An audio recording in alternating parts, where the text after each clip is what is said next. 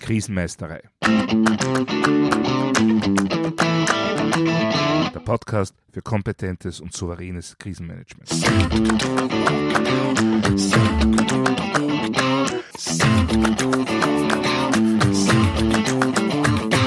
Hallo, ich bin Thomas Prinz von Krisenmeisterei.at. Ich helfe Verantwortlichen, Krisen souverän und kompetent zu meistern, damit diese nicht zu ihrer persönlichen Tragödie werden. Heute geht es um das Thema Vertrauen. Oder genauer gesagt darum, was Vertrauen mit Risiko zu tun hat und warum Krisenmanager in ihrer Kommunikation mit beiden sehr gewissenhaft umgehen müssen. Ja, während ich diese Episode aufnehme, treten gerade die ersten Lockerungen nach dem Covid-19 bedingten Lockdown in Kraft. Dieser Lockdown war eine Maßnahme vieler Regierungen zur Bewältigung der beginnenden Akutphase der gegenwärtigen Pandemie. Beobachtet man die Medien, so gewinnt man den Eindruck, dass eben diese Maßnahmen zunehmend diskutiert werden und doch zumindest Teile der Bevölkerung das Vertrauen in das Krisenmanagement ihrer Regierung verlieren oder zumindest nicht mehr so positiv sehen wie vielleicht noch ganz am Anfang. Jetzt könnte man das einfach als undankbar abtun. Schließlich haben immerhin alle diese Kritiker die erste Phase überlebt. Ich will hier aber überhaupt nicht die konkret ergriffenen Maßnahmen bewerten. Mir geht es heute darum, die Bedeutung von Vertrauen im Rahmen von Krisenmanagement zu beleuchten.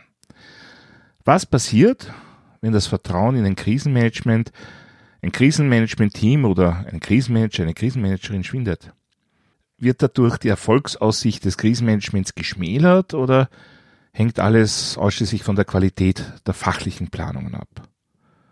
Nun, im Falle der Corona-Krise ist die Antwort relativ einfach. Sinkt das Vertrauen in das Krisenmanagement zu stark, so sinkt automatisch auch die Compliance mit den verhängten Maßnahmen. Was wiederum das Entstehen einer weiteren Welle, sprich eine massive Verschärfung der Krise zur Folge haben könnte. Aber sehen wir uns den Zusammenhang zwischen Krisenmanagement und Vertrauen doch abseits von Corona an. Da stellt sich zuallererst einmal natürlich die Frage, was ist Vertrauen überhaupt? Was ist das eigentlich? Vertrauen bedeutet, dass jemand von der Richtigkeit einer Handlung oder Haltung bzw. der Intention einer anderen Person oder Institution überzeugt ist. Wir haben es also mit einer subjektiven Überzeugung zu tun. Ja, und damit sind wir auch schon bei des Pudels Kern. Vertrauen hat immer etwas mit Unsicherheit zu tun. Denn wenn alle Fakten bezüglich Handlung, Haltung und Intention einer anderen Person klar objektiv erfasst, geprüft und bewertet werden, ja, dann brauchte ich kein Vertrauen mehr. Dann tritt hier an seine Stelle, an die Stelle des Vertrauens, klares Faktenwissen. Diese Tatsache, dass Vertrauen eigentlich nur im Zusammenhang mit Unsicherheit existieren kann, führt zum wahrscheinlich wichtigsten Punkt im Spannungsfeld Vertrauen und Krisenmanagement. Und zwar, Vertrauen bringt immer Risiko mit sich. Oder anders gesagt, wer vertraut, riskiert etwas. Denn Vertrauen kann enttäuscht werden. Oder weniger dramatisch formuliert, die Annahmen bezüglich einer Person oder Institution könnten sich als falsch herausstellen dann ist das Vertrauen natürlich sofort zerstört oder zumindest massiv beschädigt. Das Schlimme ist nur, in Wirklichkeit müssen sich die Annahmen gar nicht als falsch herausstellen. Es reicht, dass Zweifel entsteht, um das Vertrauen zumindest zu beschädigen. Und für ein Krisenmanagement kann das fatal werden. Denn beim Management einer akuten Krise, ausgelöst durch ein disruptives Ereignis, da agiert man immer mit viel Unsicherheit. Natürlich, es gibt hoffentlich ausreichend gute Planung und alle Beteiligten wurden entsprechend ausgebildet und trainiert, aber zum Wesen einer Krise gehört nun mal auch eine gewisse Einzigartigkeit.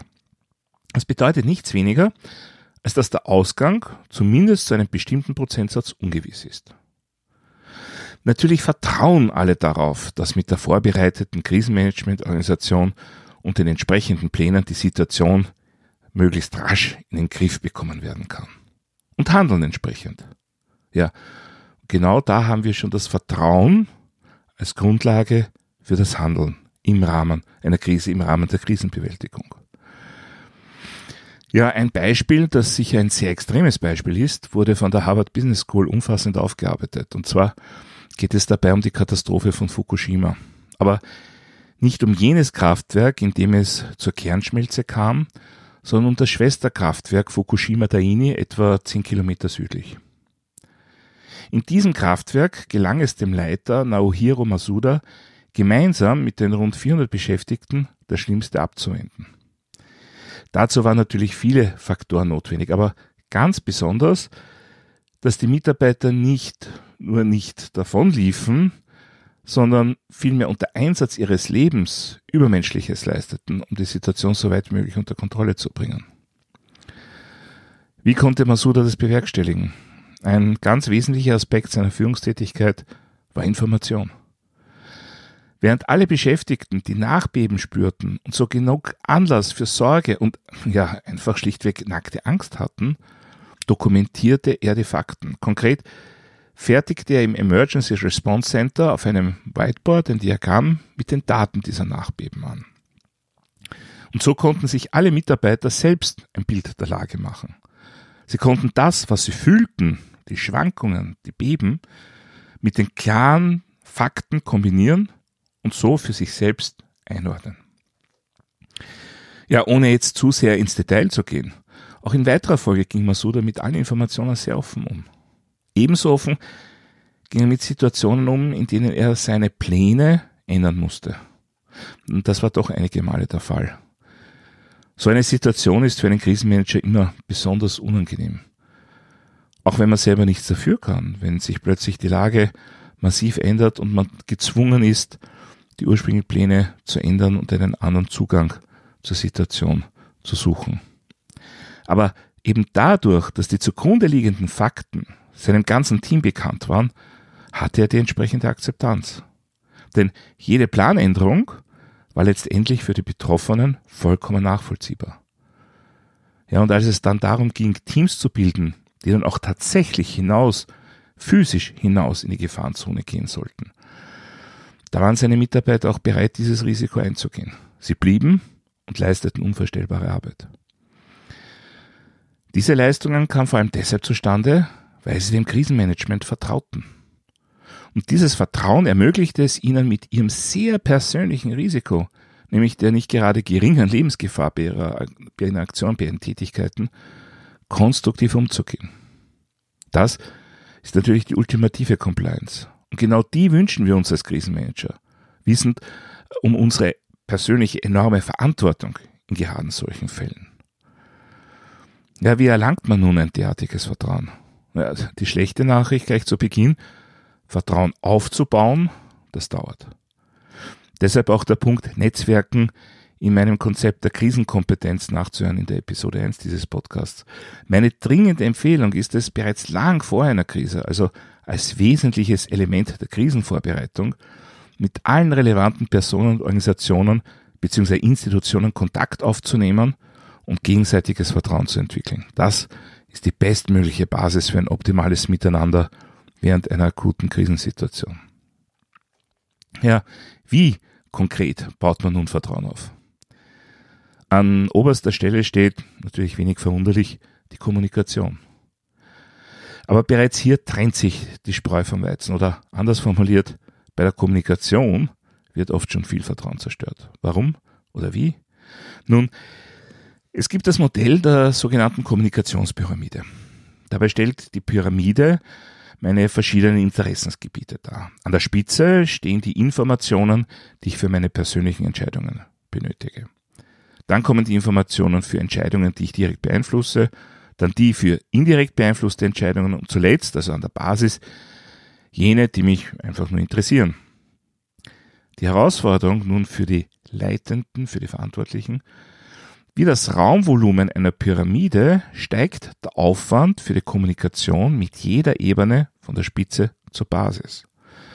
Das heißt, für die Kommunikation der Informationen aus der obersten Schicht, da wo ich selbst entscheide, wo ich persönlich Verantwortung trage, da ist der Aufwand relativ gering. Aber wenn ich alles kommuniziere, was mich nur interessiert, dann steckt da natürlich ein viel höherer Kommunikationsaufwand dahinter. Ja, also das bedeutet natürlich, kommuniziert man mit mir nur die Informationen, die ich für meine eigene Entscheidung bzw. Aktionen unbedingt benötige, so optimiert das den Zeit- und Ressourcenaufwand. Hinterlässt mich aber eher frustriert. Kommuniziert man mit mir alles, was mich interessiert, so steigt der damit verbundene Kommunikationsaufwand enorm. Allerdings genauso meine Zufriedenheit. Außerdem bekomme ich so natürlich jede Menge Kontext, was mir die Einordnung neuer Informationen und somit Generierung von Wissen deutlich erleichtert. Aber ja, gerade in einer akuten Krise herrscht natürlich üblicherweise enorme Zeit- und Ressourcenknappheit. Das führt eben häufig auch dazu, dass die Kommunikation so knapp wie möglich gehalten wird. Nur je mehr Risiko der einzelne Mitarbeiter, der einzelnen Mitarbeiterin im Rahmen der Krisenbewältigung eingehen muss, umso höher ist damit natürlich auch das Risiko, dem Krisenmanagement-Team zu vertrauen. Je mehr Kontext ich nun habe, umso eher kann ich mir mein eigenes Bild machen und mich für das Vertrauen aktiv entscheiden. Je weniger Informationen ich aber bekomme, umso leichter werden sich Zweifel einschleichen. Dann wird mein Vertrauen irgendwann womöglich nicht mehr groß genug sein, um alle anderen Risiken auszugleichen. Naohiro Masuda ist mit dieser Herausforderung insofern großartig umgegangen, als er bereits zu einer Zeit, in der noch zu wenig Informationen für Entscheidungen vorlagen, begonnen hat, genau diese wenigen Informationen zu teilen und zu kommunizieren. Als er wenige Stunden später Entscheidungen treffen musste, die mit persönlichen, physischen Gefahren für einige seiner Beschäftigten verbunden waren, konnten diese die Entscheidungen mittragen. Sie waren ja informiert. Nicht nur über die Entscheidungen, sondern eben auch über den Kontext. Auch wenn dieser noch nicht umfassend und vollständig war, aber auch das war ihnen klar, nämlich was der Werksleiter wirklich wusste und was nicht. Sie konnten also in seine Ehrlichkeit vertrauen. Und damit sind wir bei der nächsten wichtigen Komponente für Vertrauensaufbau und Vertrauenspflege, der Ehrlichkeit. Wobei die Ehrlichkeit im Wesentlichen drei Bereiche umfassen muss. Zunächst einmal geht es ganz trivial um das eigene Wissen bzw. Unwissen. Es gibt wenig Schlimmeres als eitle Krisenmanager. Wer nicht zugeben kann, dass er oder sie etwas nicht weiß, ist für diesen Job aus meiner Sicht schlichtweg nicht geeignet. Denn in der Akutphase einer Krise wird es immer Dinge geben, die man einfach nicht weiß. Wer das kaschiert, riskiert und verspielt letztendlich auch das Vertrauen seines bzw. ihres Teams. Dann geht es weiter mit der Ehrlichkeit bezüglich Risiken. Im Krisenmanagement ist kein Platz für Aussagen wie wir haben alles im Griff, wenn es nicht wirklich hundertprozentig sicher und richtig ist. Eine offene, ehrliche und umfassende Risikokommunikation ist die Grundvoraussetzung dafür, dass mein Team mir auch dann weiter vertraut, wenn sich die Dinge nicht optimal entwickeln.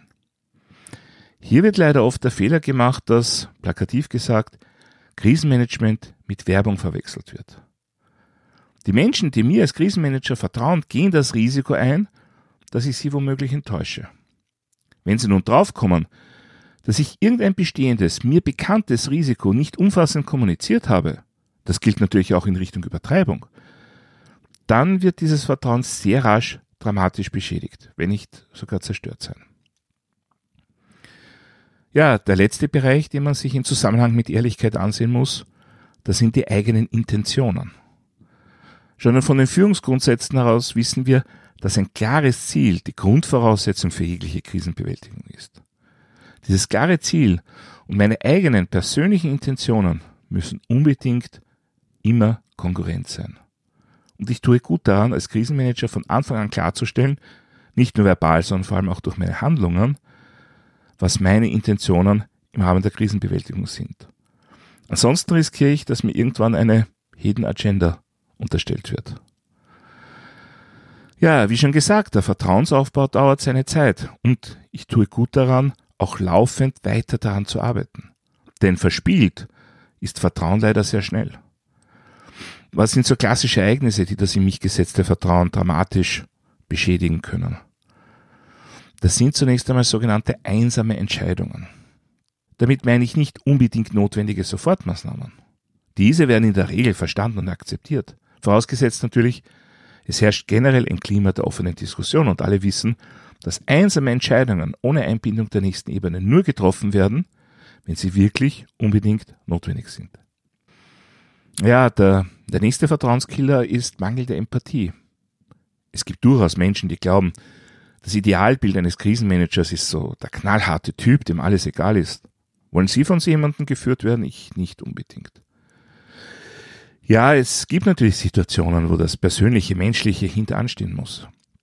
Aber das geht nur dann gut, wenn mein Team mich kennt und weiß, dass das jetzt nur eine vorübergehende Sache, eine vorübergehende Technik zur Bewältigung der akuten Situation ist.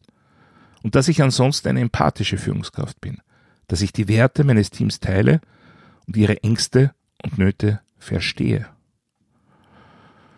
Ja, und dann komme ich zu meinem sozusagen Lieblingsvertrauenskiller, einfach weil es so oft passiert, nämlich keine Fehler zugeben können. Diskussionen, die zur Kritik an einem selbst führen könnten, gar nicht zulassen. Und sich natürlich auf gar keinen Fall für einen Fehler entschuldigen. Fehler, die passieren ja nur anderen. Ja, jede Führungskraft, auch ein Krisenmanager macht Fehler.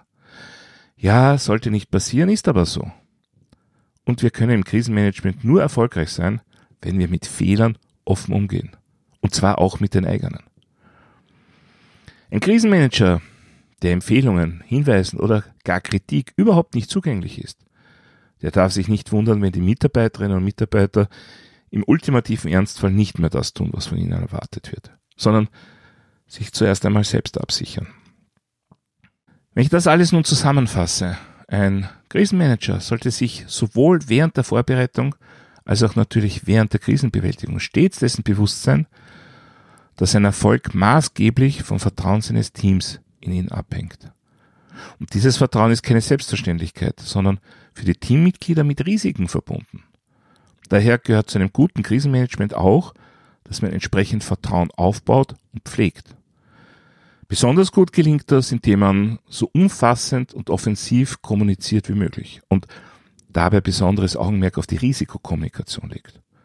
Indem man ehrlich und authentisch ist, indem man offen für Anregungen und Empfehlungen ist und offen und ehrlich auch mit eigenen Fehlern umgehen kann. Ja, sicherheitshalber sei es noch einmal erwähnt, ja, es gibt Situationen, in denen sind einsame, rasche, schnelle Entscheidungen notwendig.